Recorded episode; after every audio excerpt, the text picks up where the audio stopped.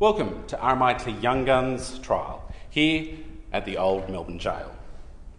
Today, our esteemed guest is Mr. Bob Isherwood, the worldwide creative director of Saatchi and Saatchi, as well as the chairman of the Worldwide Creative Board and a member of the Saatchi and Saatchi Worldwide Executive Board.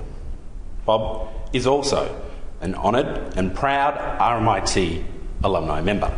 Please welcome Mr. Bob Isherwood. Thanks very much. G'day. Um, Bob, before you went to college to study design, you were getting your hands dirty as a motor mechanic. Was it the idea of a job in advertising that revealed to you how important and life changing ideas can be? And can you describe how this change came about? Well, looking back at my childhood, I was very disadvantaged. I came from uh, very underprivileged parents um, financially and uh, from uh, an unhappy home. And I had uh, fairly limited options in life in terms of, of you know, potential job, career, etc. I used to um, uh, spend a lot of time in my room with the door shut, just drawing my comic book heroes and things. So that was a kind of escape for me. It wasn't that I was really good at it, it just was some kind of escape. So I've looked at these things over the years and I've always thought, you know, well, I've, I've probably done well considering the, you know, where I've come from. But actually, the truth of it is, uh, I've come to realize that the, my, my disadvantages were actually real advantages. Um, they were actually blessings. Overcoming those obstacles were blessings because if I want anything in life, I'm going to have to get there on my own. So that gave me uh, fantastic work ethic. Uh, I realized, having done something that, and, and having had such limited options, when I found the thing that was right for me, I embraced it completely and I've been in love with it ever since. It, it gave me, you know, focus on being good, wanting to be good at this, and because it was going to be my life. And it was just so so much more enjoyable to me than any of the other options that, I, that I'd had. This university, it, it absolutely changed the course of my life and opened me up to. It was actually, I, I say I left school at 13. The truth is, I started school at 16 when I came here because it, I, that's when I started to have an education in all kinds of things philosophy, reading, everything. It's one thing to have ideas, but at the same time, you have to be able to deliver them brilliantly. So, and I think that's one of the important things about um, universities like this, because you, you not only get the ability, you know, to, or you're taught how to think, but um, you're also taught craft skills, which, uh, again, help you deliver uh, the, those ideas. Between being a creative director and a worldwide creative director? Right. Journalists love this one. what do worldwide creative directors do? Um, I employ the creative directors that we have around the world, and I um, am responsible for keeping them connected, for, for keeping the network connected, for uh, driving the brand Saatchi and Saatchi, because you know we, we are one of the world's most famous brands. I have a worldwide creative board, and I have all the disciplines represented on the board. You know, interactive, um, um, shopper marketing, uh, and I have all the key officers uh, represented. I have four worldwide creative board meetings a year.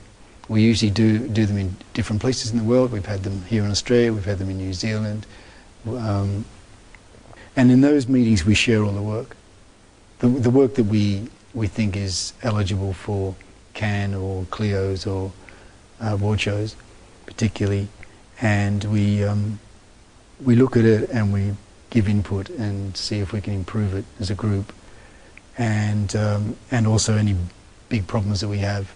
When we when we first set it up, we said, okay, what's the mandate for the creative board? And the mandate was everything that touches the work. And if you actually, when you actually get down to it, everything touches the work.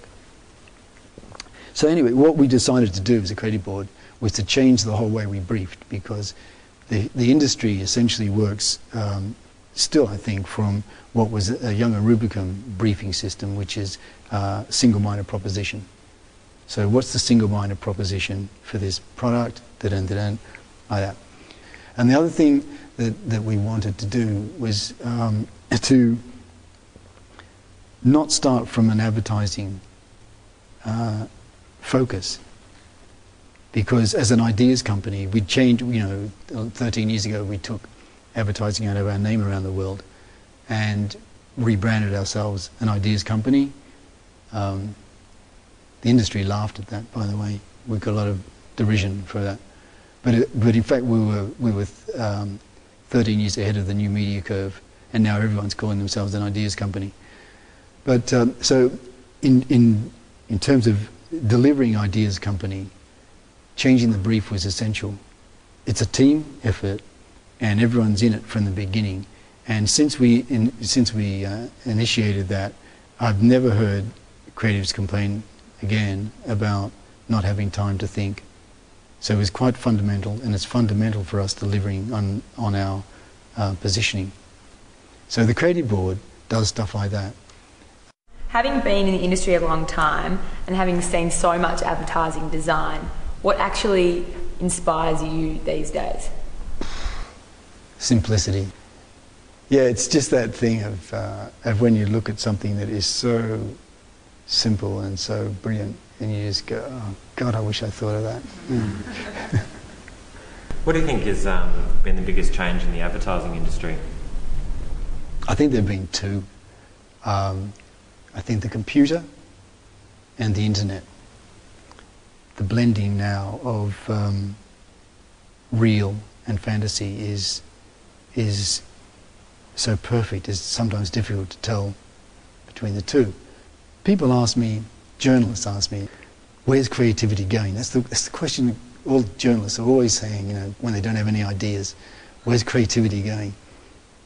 It's not going anywhere. Creativity doesn't go anywhere. Creati- creativity is. The only thing that changes are the tools that you have to express it. And right now, uh, we, we're having, we have more and more tools to express our creativity than we've ever had before. You see, the advertising industry started on a model of intrusion. We were the guys that actually leapt out of your television set into your living room uninvited and beat you over the head until you, you know, um, agreed to buy something. Well, we can't do that anymore. So how, how do we convince people in this new world?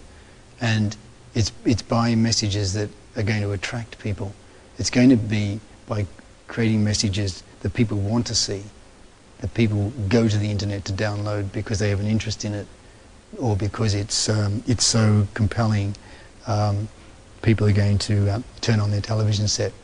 And that's going to, I think, um, mean certainly um, as creative uh, a move to what we call attraction, models of attraction, and probably more content.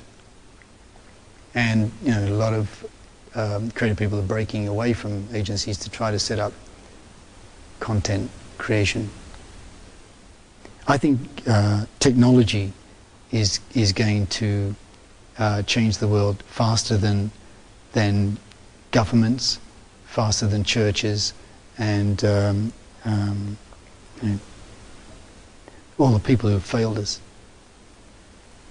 Um, technology is going to do it, and I think you know through the World Changing Ideas Award, this is a, a way of bringing that technology into the limelight. Well. Well, I think the industry that lays ahead for them, I, I think, you know, it's whatever you, I think it's whatever you want to be, want it to be, because there's so many facets. Um, I was fortunate because I had limited opportunities, I believe, and but it gave me amazing focus. I think one of the problems you have to struggle with is um, is is the is the countless possibilities out there, and how you're going to navigate through that. Everybody, Please give Bob Isherwood a round of applause for his. Thank you. Thanks very much. Okay, out of the dock.